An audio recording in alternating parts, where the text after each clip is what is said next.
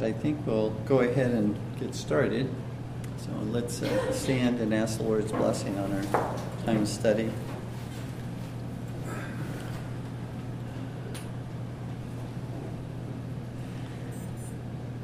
We come to thee, thou who art the light of the world, and has enlightened our minds, that we might behold the glory of Christ as it is revealed in the Holy Scriptures.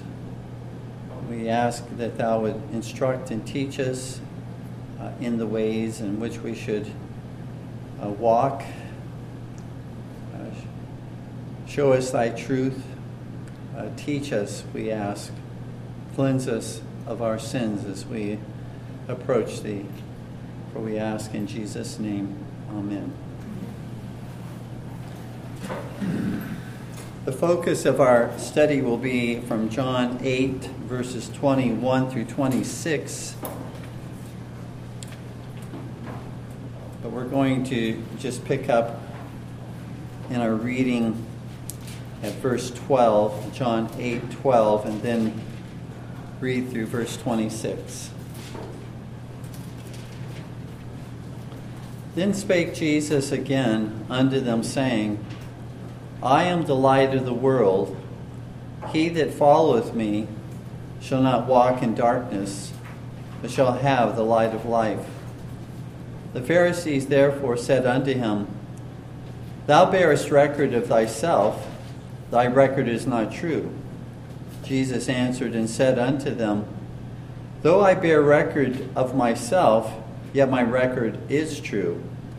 For I know whence I came and whither I go, but ye cannot tell whence I come and whither I go.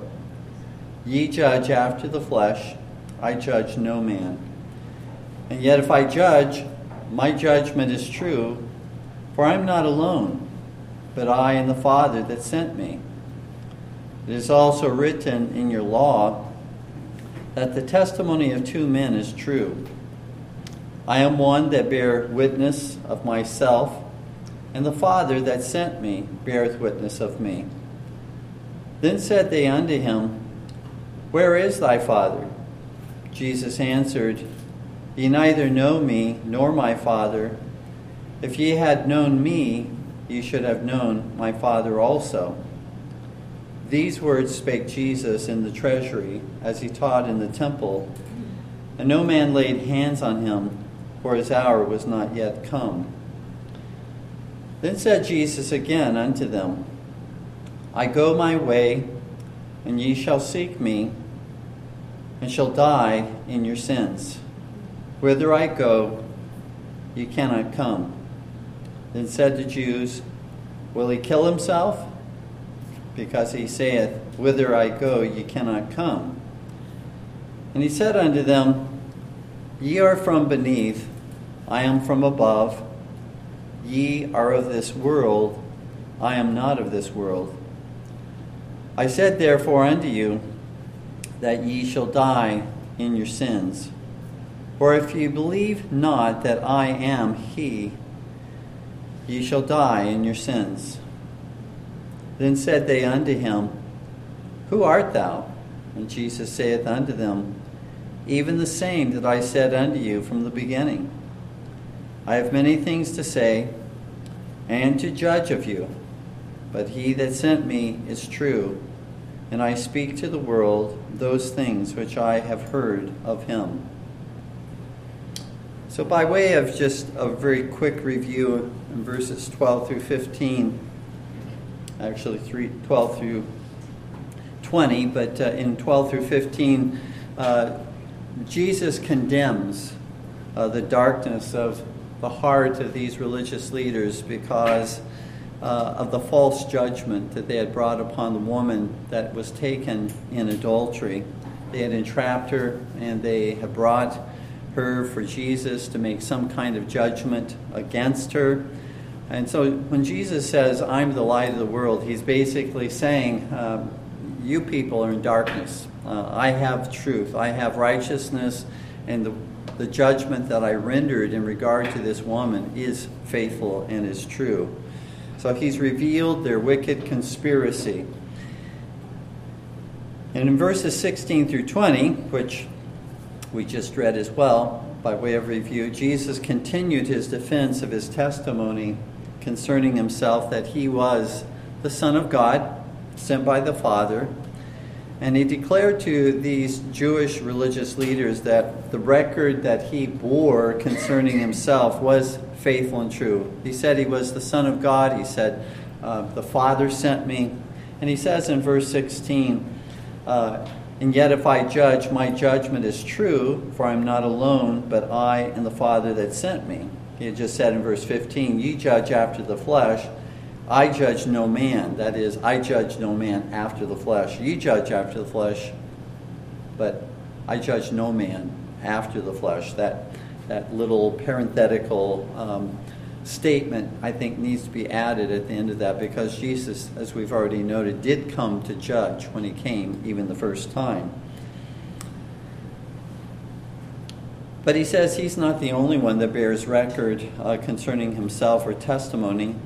Uh, he goes on to say that in the Old Testament, just as the Old Testament required two or three witnesses, human witnesses, credible witnesses, to confirm uh, that which was faithful and that which was true. So he has two faithful, credible witnesses. Uh, and those passages in the Old Testament are Deuteronomy 17:6 and Deuteronomy 19:15. And so his two witnesses are himself, the Son of God, he's the first witness, and the Father who sent him is the second witness. And so the Lord concluded that section by saying that the reason they did not truly uh, know with saving faith the Father was because they did not know with saving faith the Son. Uh, without knowing Jesus, they could not know the Father. Uh, and so uh, this was uh, absolutely necessary, Jesus says. That's the reason you don't know uh, the Father. That's the reason uh, you profess to know the Father, but you can't get to the Father but through me. I'm the door. So anybody who talks about knowing God without going through Jesus Christ uh, is ignorant or is lying, uh, but certainly doesn't understand uh, that they cannot uh, come to the Father but through the Son.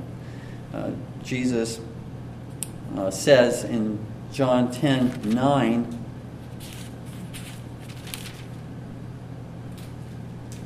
I am the door. By me, if any man enter in, he shall be saved, and shall go in and out and find pasture. So he's the door. He says in John 14, 6, I am the way, the truth, and the life. No man cometh to the Father but by me. So that's all by way of review. So let's look at uh, this new section in John 8, verses 21 through 26 which we've already read. But verse 21 says, Then said Jesus again unto them, I go my way, and ye shall seek me, and shall die in your sins. Whither I go, ye cannot come. So this is uh, from what we read in verse 20. This is spoken in the temple.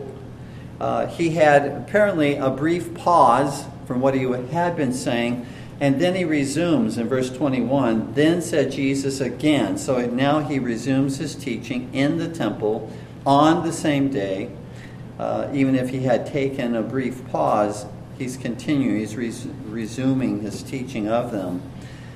The theme that uh, Jesus presses upon the people is one which he had touched upon before, uh, earlier, uh, previously, uh, the day before in John 7, verses 33 through 34. So, this, as I said, is the teaching of Jesus the day before uh, in the temple. Then said Jesus unto them, Yet a little while am I with you, and then I go unto him that sent me. Verse 34, John 7 34. Ye shall seek me, and shall not find me, and where I am, thither ye cannot come. And so we had looked at that in John 7:34 already. And here he picks up that same theme when he says, I go my way. This is John 8 21. I go my way, and ye shall seek me, and shall die in your sins. Whither I go, ye cannot come. Now, though Jesus here does not explain in any detail what he means by I go my way, he's basically referring to his death, uh, his resurrection, and his ascension to the Father. He's mentioning that going, this, this going, so that when it happens, when he goes, uh, they will have testimony they will know that what Jesus had said came to pass.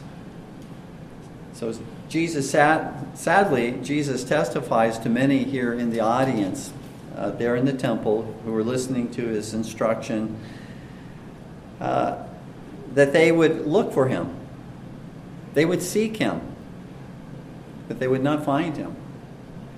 They would die in their sins, is what Jesus says in verse 21.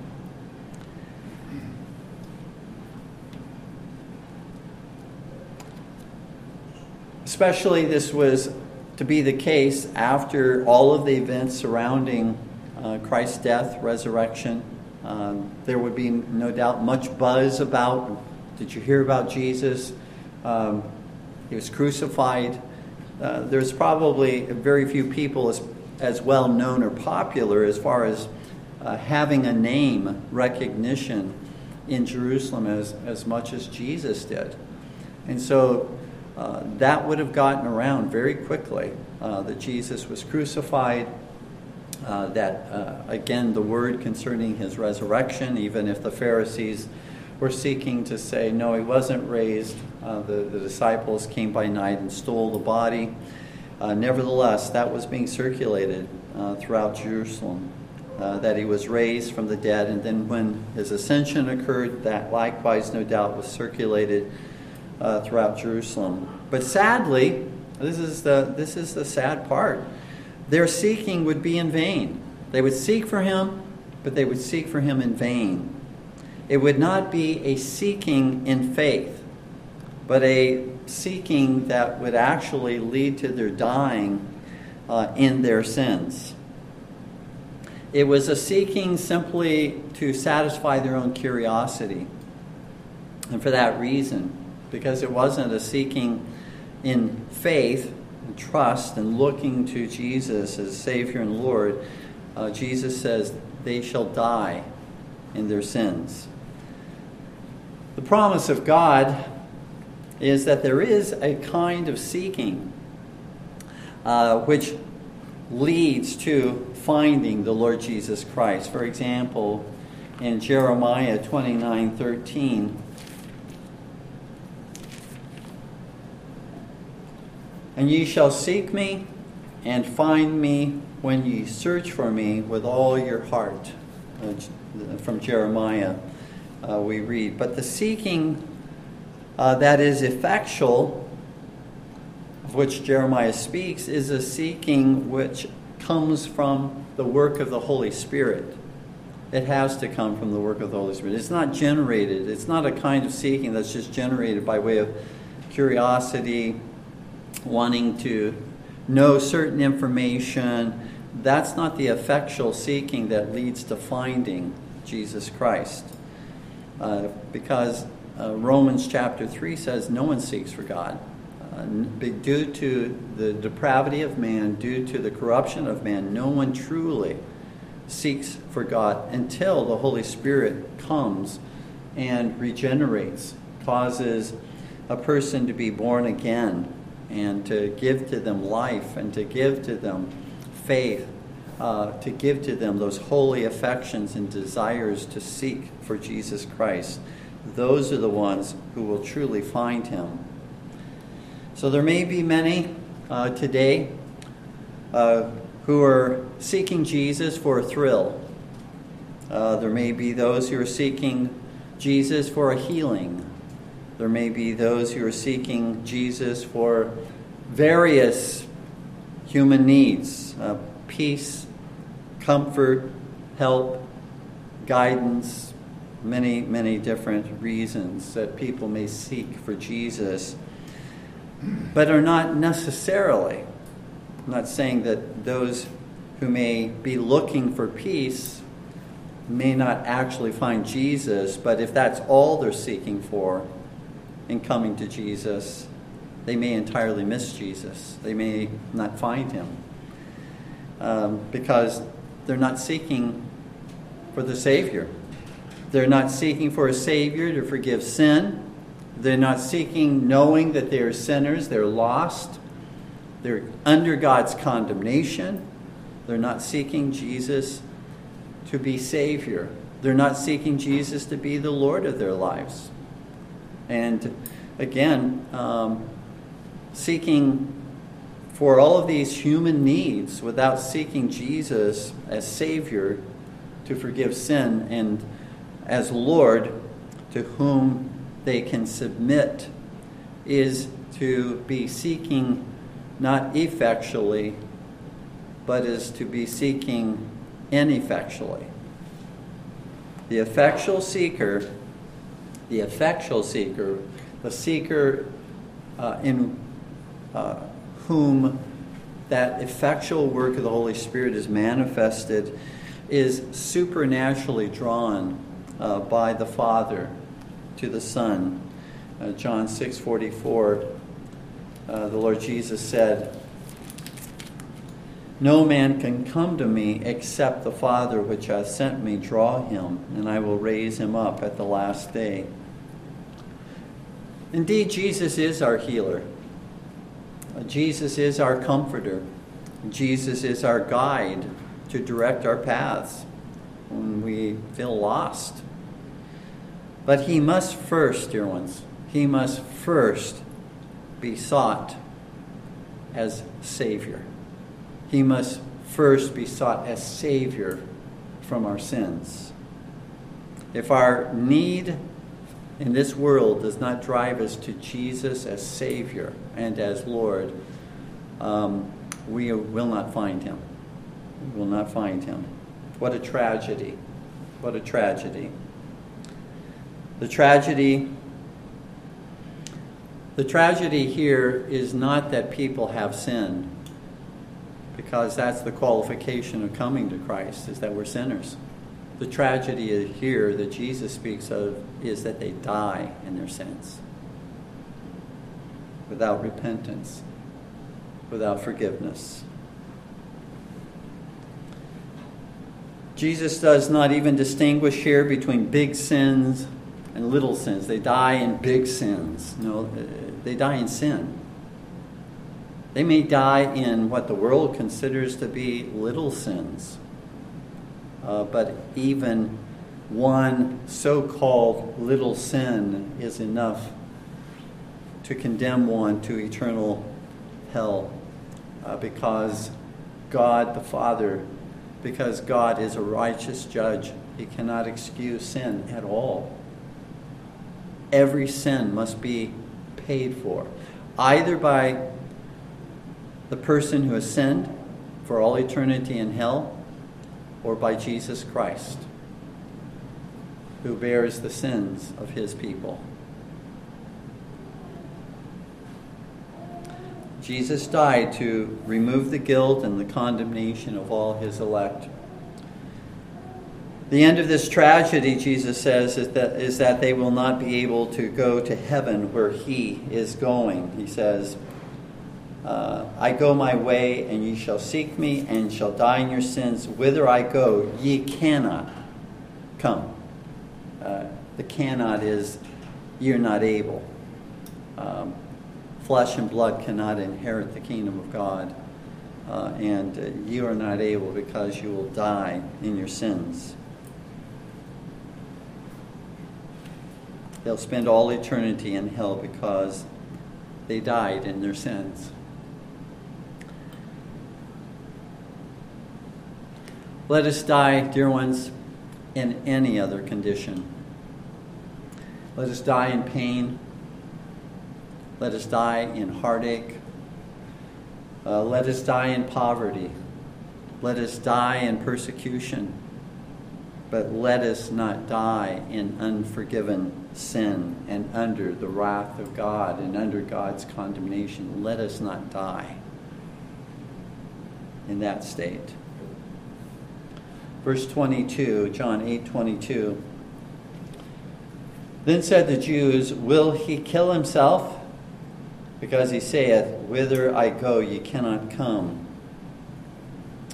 When Jesus had uh, spoken the day before, in John chapter 7, there in the temple, about going where they could not follow, particularly in John 7:34, which we had just looked at a moment ago, the religious leaders the previous day questioned among themselves whether Jesus was saying that he was going to preach uh, and teach among the Jews of the dispersion in verse 35. You recall, they said, after Jesus said in verse 34, Ye shall seek me and shall not find me, and where I am, thither ye cannot come. Verse 35, John 7 35. Then said the Jews among themselves, Whither will he go, that we shall not find him? Will he go unto the dispersed among the Gentiles and teach the Gentiles?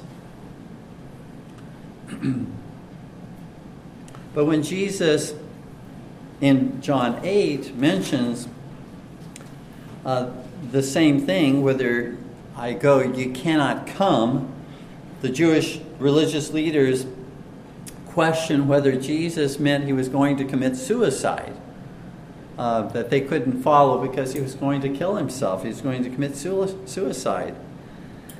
These Jewish religious leaders, what's so ironic, these, these Jewish religious leaders were already plotting how they might kill him, how they might destroy him. So, in effect, they impute to Jesus what they themselves were plotting and planning to do in their own hearts. How often does it happen that those who speak the loudest about the sins and corruptions of others very often are the very ones who are involved in some hidden and secret sin? And this is, again, pure hypocrisy. Like those who brought the woman taken in adultery, bringing her forward and acting so righteous and holy and setting her before Jesus, and yet uh, their sin was far more aggravated than even her sin by virtue of their plotting and planning and entrapping her in that particular sin. Verse 23, John 8 23. And he said unto them, Ye are from beneath, I am from above. Ye are of this world I am not of this world. The Lord Jesus here uh, convicts the religious leaders as being from uh, the corruptible world beneath, having only a worldly perspective, a worldly desires, uh, worldly ambitions, worldly possessions, worldly relations, worldly gods and lovers of this world. Whereas he says concerning himself that he is from heaven above, having just the opposite, having a heavenly perspective, having heavenly desires, heavenly ambitions, heavenly possessions, heavenly relations, and one heavenly God and Father.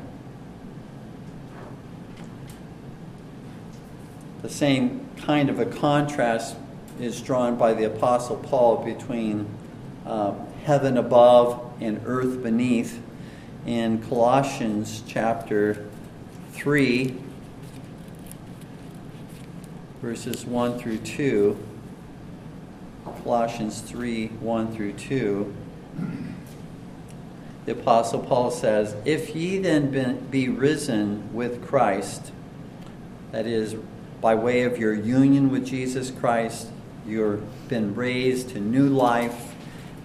If ye then be risen with Christ, seek those things which are above, where Christ sitteth on the right hand of God. Set your affections on things above, not on things on the earth. For ye are dead, and your life is hid with Christ in God. So set your, your, your affections, your desires, uh, your ambitions on heavenly things. We live in the world, we live on this earth, uh, but we're, uh, again, not to live. This is not to be the end of our life. This is not how we are to um, structure our life around simply earthly things. Uh, our life is, as Christians, to be built upon a foundation, built upon a foundation which all brings glory to God, so that whether it's our desires, our ambitions, whether it is uh, our possessions, whether it's our relations with other people, uh, our job, whatever it may be, uh, that we have so devoted ourselves and committed ourselves that we can say, I've set, even though I'm involved in all of these things here upon the earth, my affections, uh, my hope, uh, my reason and purpose for living is not here upon the earth. Um, these are all just means that God has given to me in order to glorify Him, in order to, to be able better to. Uh, expose Christ and show forth Christ as the light of the world to, to others. If that's not the end, and not just not just uh, by way of just a general profession, but if we do not really consider and think about and meditate upon the end of our possessions, the end of our house, the end of owning a house, or the end of um, of a bank account or the end of whatever we're talking about, our, our family, if we do not consciously think that the end of that is the glory of Christ, then we're not setting our affections upon Christ. We're not setting our affections upon Him. Our affections are here upon the earth.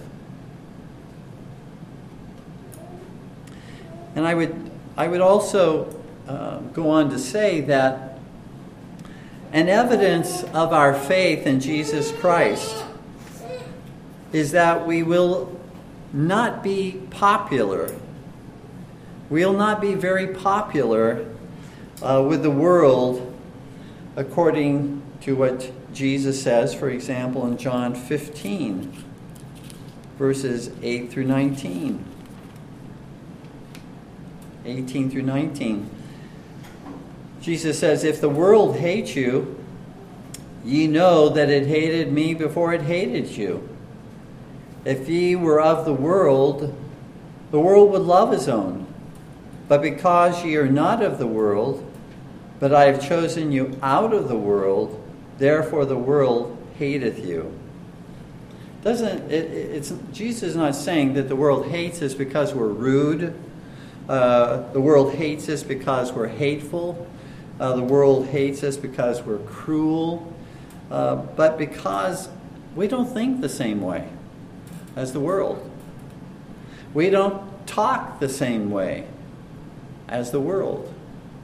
We don't act the same way as the world, and because we won't join with them, the world hates us. The world despises us as it the world hated, and despised the Lord Jesus. We don't want the same things that the world wants. We don't desire the same things that the world desires. So let us not forget uh, the sobering words of the apostle John for example in 1 John 2:15 1 John 2:15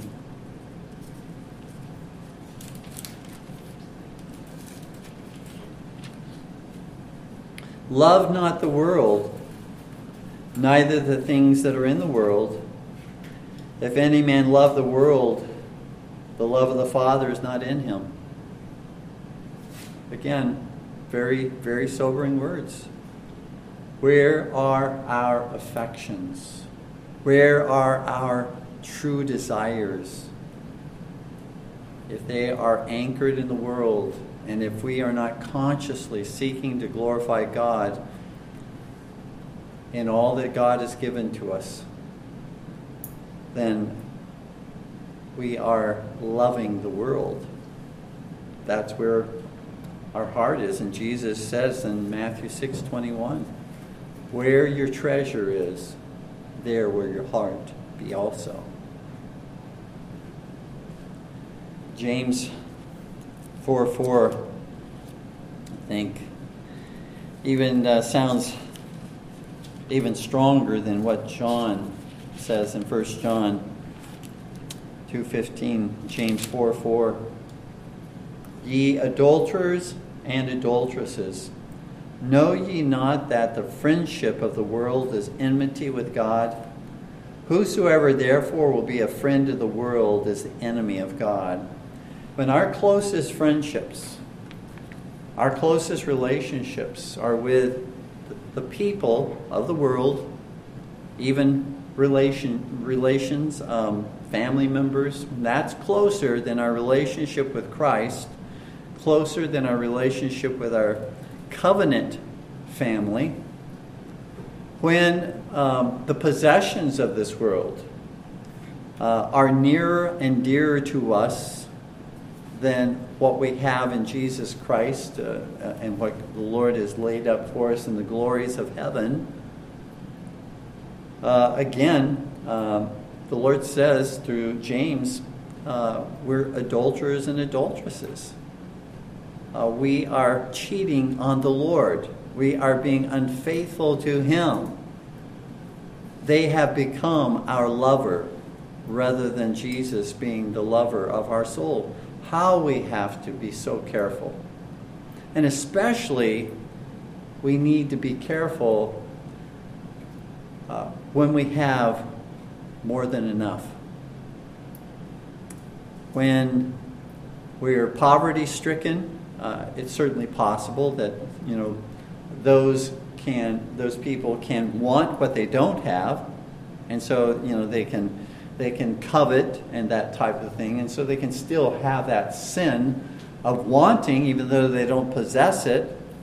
But those who do possess the things of this world, really, we need to be taking inventory in our hearts uh, every day, lest we become adulterers and adulteresses. John 8 24. I said therefore unto you that ye shall die in your sins. For if ye believe not that I am he, ye shall die in your sins. The first reason Jesus gives as to why the Jewish religious leaders would die in their sins was because uh, they were of the world and not from above, not of above, not of heaven. They were not born uh, again. Because when we are born again, and the Lord gives us new life, uh, he sets us free. He delivers us from this wicked, evil world in which we live, the, the things of this world. We have, we were in, previously to our uh, regeneration, uh, we were again connected. Uh, we were, uh, we desired the things of this world. That was what we lived for. But when one becomes a Christian, uh, the Lord teaches, the apostles teach, that we're a new creation in Jesus Christ. Our citizenship, we recognize now, is not here upon the earth, it's in heaven. that's why the Apostle Paul says in Galatians 1 4, beginning with verse 3, then reading verse 4 Grace be to you and peace from God the Father and from our Lord Jesus Christ, who gave himself for our sins that he might deliver us from this present evil world according to the will of God and our Father. that he might deliver us uh, from our bondage and from our following and making this world with all of its glittering, with all of the, the promises that the world makes um, of, of uh, happiness, um, all of the promises that come our way from the world. Uh, we have been delivered uh, from that through the death of Jesus Christ, Paul says. So that's the first reason Jesus gives as to why the Jewish religious leaders would die in their sins was because they were of the world. They had not been delivered from this world, um, uh, rather than being of heaven, born again. The second reason, in John 8 24, the second reason Jesus gives as to why the Jewish religious leaders would die in their sins was because they did not believe that he was the great I am. They did not believe he was the Son of God. Uh, notice verse 24, John 8 24. I said therefore unto you that ye shall die in your sins, for if ye believe not that I am he, notice he is in italics, it's not in the text. So Jesus is saying, For if ye believe not that I am, ye shall die in your sins. If you, do not believe that I am the great I am, if you do not believe that I am the one who appeared to Moses in the burning bush, revealing myself as Jehovah God, then you will die in your sins. So we see here Jesus makes very clear that uh, those cults um, that uh, profess to believe that Jesus is uh, the Son of God, uh, that the Father sent him, but they do not understand by Jesus being the Son of God that he is God the Son. The Son of God means that he has the nature of God, just as he is the Son of Man means he has the nature of man. And so, uh, if they do not believe this, they will die in their sins. It is absolutely necessary to believe that Jesus is divine, uh, that he is not of uh, a similar substance and essence with the Father, but he is of the same uh, essence and substance with the Father. One God one divine nature, three distinct persons in the Godhead, but one divine nature. Continuing on verse 25. Then said they unto him, Who art thou? Funny question. Uh, who art thou? They had asked in the previous chapter, uh, where are you from? You know. Um, but now they ask, Who art thou? And Jesus saith unto them, Even the same that I said unto you from the beginning.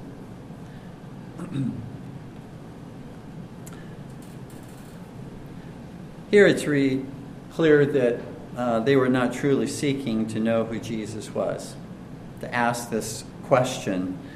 Uh, it's not a sincere question. Who art thou? Um, that's why Jesus doesn't answer it. Um, and I think likewise in our in various situations, when people do not uh, ask serious and sincere questions, do we have an obligation to answer them? I don't think so. I think that uh, you know, we should want to be helpful to people. We should want to guide people in the paths of truth and righteousness, but people are not asking sincere questions, are not looking for sincere answers. Um, they're either trying to entrap, trying to uh, set us up uh, as they were with Jesus. Jesus didn't answer. Very often they asked questions and he either responded with another question or he didn't answer them. He didn't answer the question, when they said, Who art thou?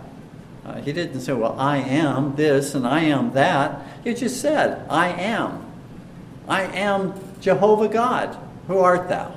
You know, again, uh, their spiritual ears are completely uh, closed. They don't want to hear.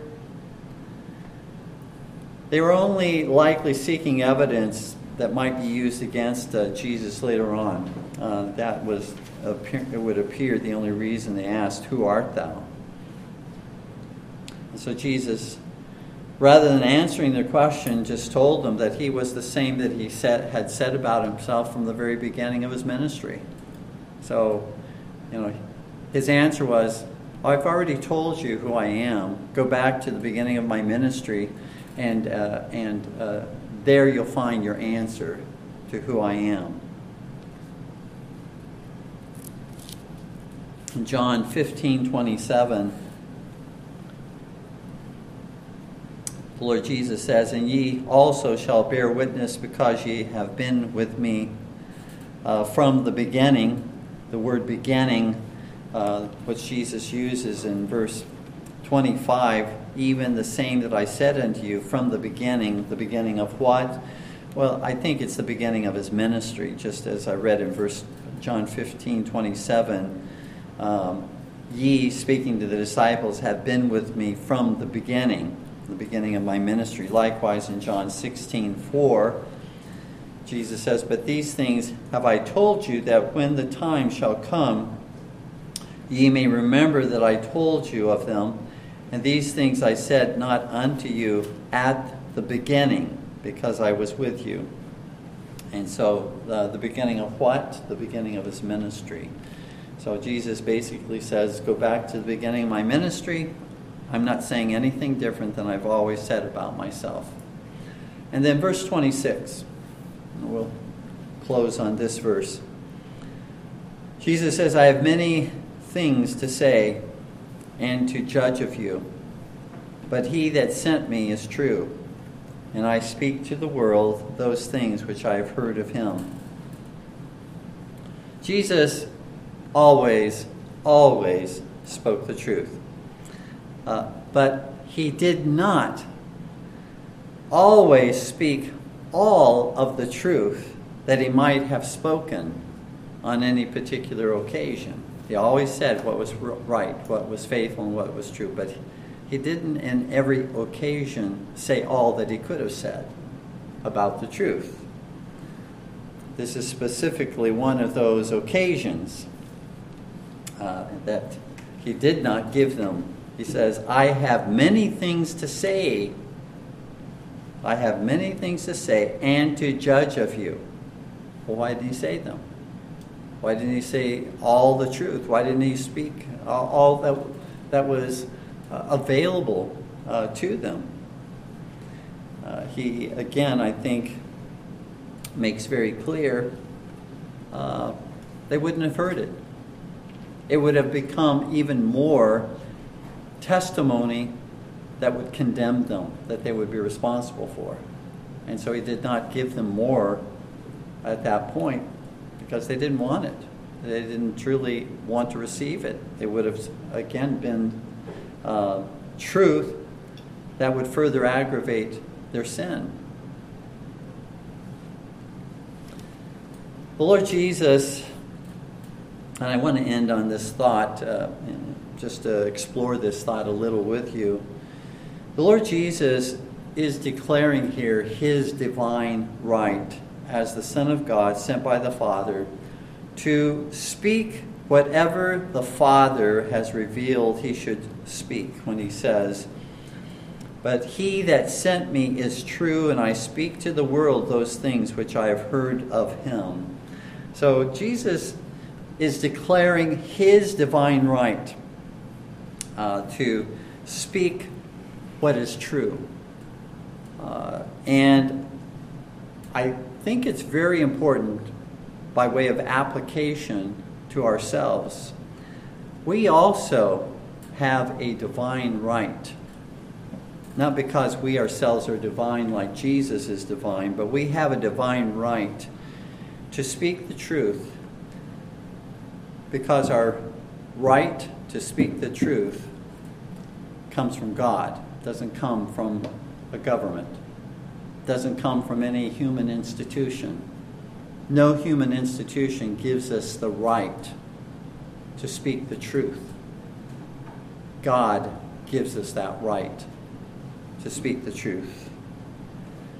We need to understand clearly that our rights our rights come from God, not for man. The government that God has established is supposed to, as the minister of God to us for good, they are, they are to protect the rights that God has given to us. They are not the giver of those rights. So we have a divine right to speak what is faithful and what is true according to God's word. And no one has a right from God at all to speak what is false or what is contrary to God's word. No one has a right to speak what is contrary to God's word. God never gave anybody the right to speak what is error, what is heresy, what is false doctrine, what is contrary to the Word of God. And so the concept of freedom of speech, from a biblical perspective, the concept of freedom of speech is the freedom to fulfill our duty to speak the truth. That's what it is, according to the scripture. That's what true freedom of speech is. It is our duty to speak the truth, our, our right and our duty to speak what is faithful, what is in agreement with God's truth, God's word. Is it not ironic uh, that the wicked seem to have a so called right to speak whatever lies they wish according to the First Amendment to the Constitution? A right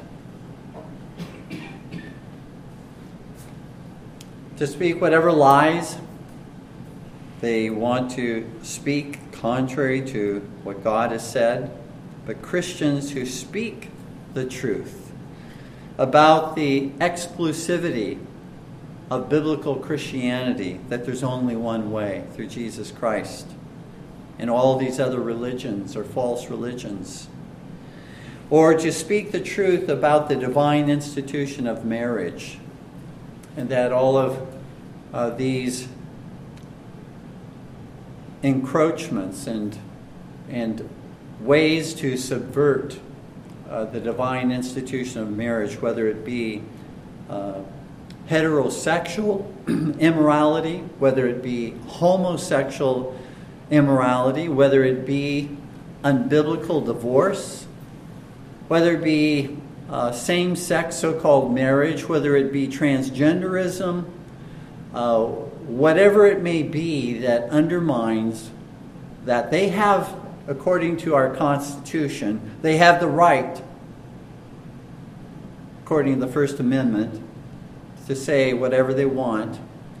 And they have, increasingly, it seems like, the right uh, to squash, to silence, to cancel anyone who would dare disagree with them and say, no, the Bible says this. And so, you know, the question, or not only marriage, let's talk about uh, likewise the defense of human life. Uh, you know, the, the uh, pro abortion uh, segment of society, again, claims a right to be able to uh, not only to speak uh, in favor of that, but also to act upon it. And again, uh, when we claim the biblical and divine right to say, no, that's wicked, it's sinful, it's, it's contrary to what God says. We're the ones that they want to cancel um, because they do not want to hear the truth. The world does not have the right. Let's be clear. The world does not have the right. And all rights come from God. Does not have the right to practice false religion, does not have the right uh, to uh, murder unborn children, does not have the right to practice every perversion. They do not have the right to do so, regardless of what the Constitution, the Supreme Court, or the laws of this land may, may teach. They do not have the right to do so. They like to say that they have the right to speak their truth, quote unquote, their truth. But Christians, they would claim, don't have a right to speak the truth. And if Christians do, as I said, uh, they run the risk of being basically in this world canceled. Uh, can affect their jobs, can affect their reputations, can affect their relationships, uh, basically put them in a situation totally isolated uh, socially um, if they speak the truth that comes from God's Word. Well, what are we going to do? We can't bury the truth. We cannot bury the truth. We have a greater right and the only right than any so called right granted by the First Amendment to the Constitution. We have the right granted to us, and which, again, as we evaluate what our duties are and we look at the Ten Commandments, if it is our duty to have no other gods before us but to worship the one true uh, living God, uh, if that's our duty, then we have the right to exercise our duty. If it is, again, our duty uh, to not make images and not to uh, worship God according to our own thoughts and our own imaginations, then we have the right to exercise our duty to do so.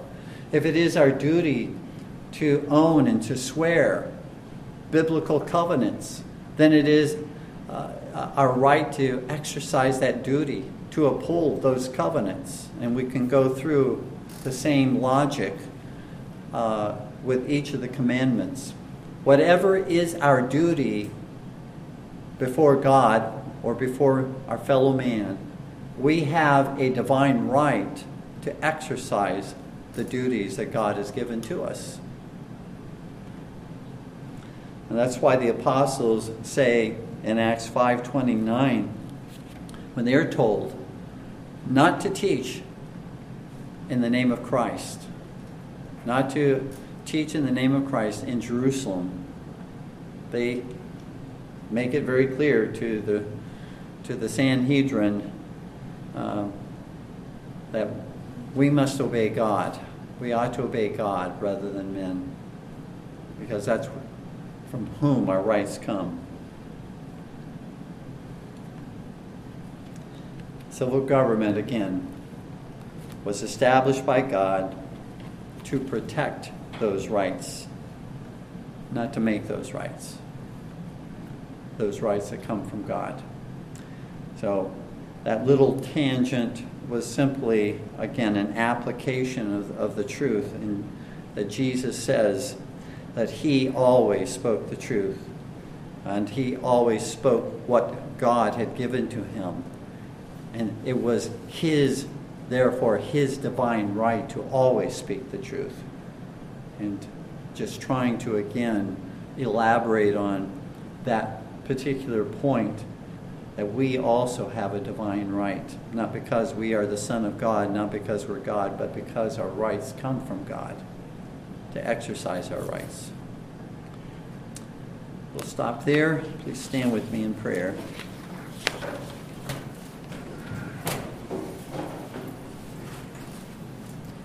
Heavenly Father,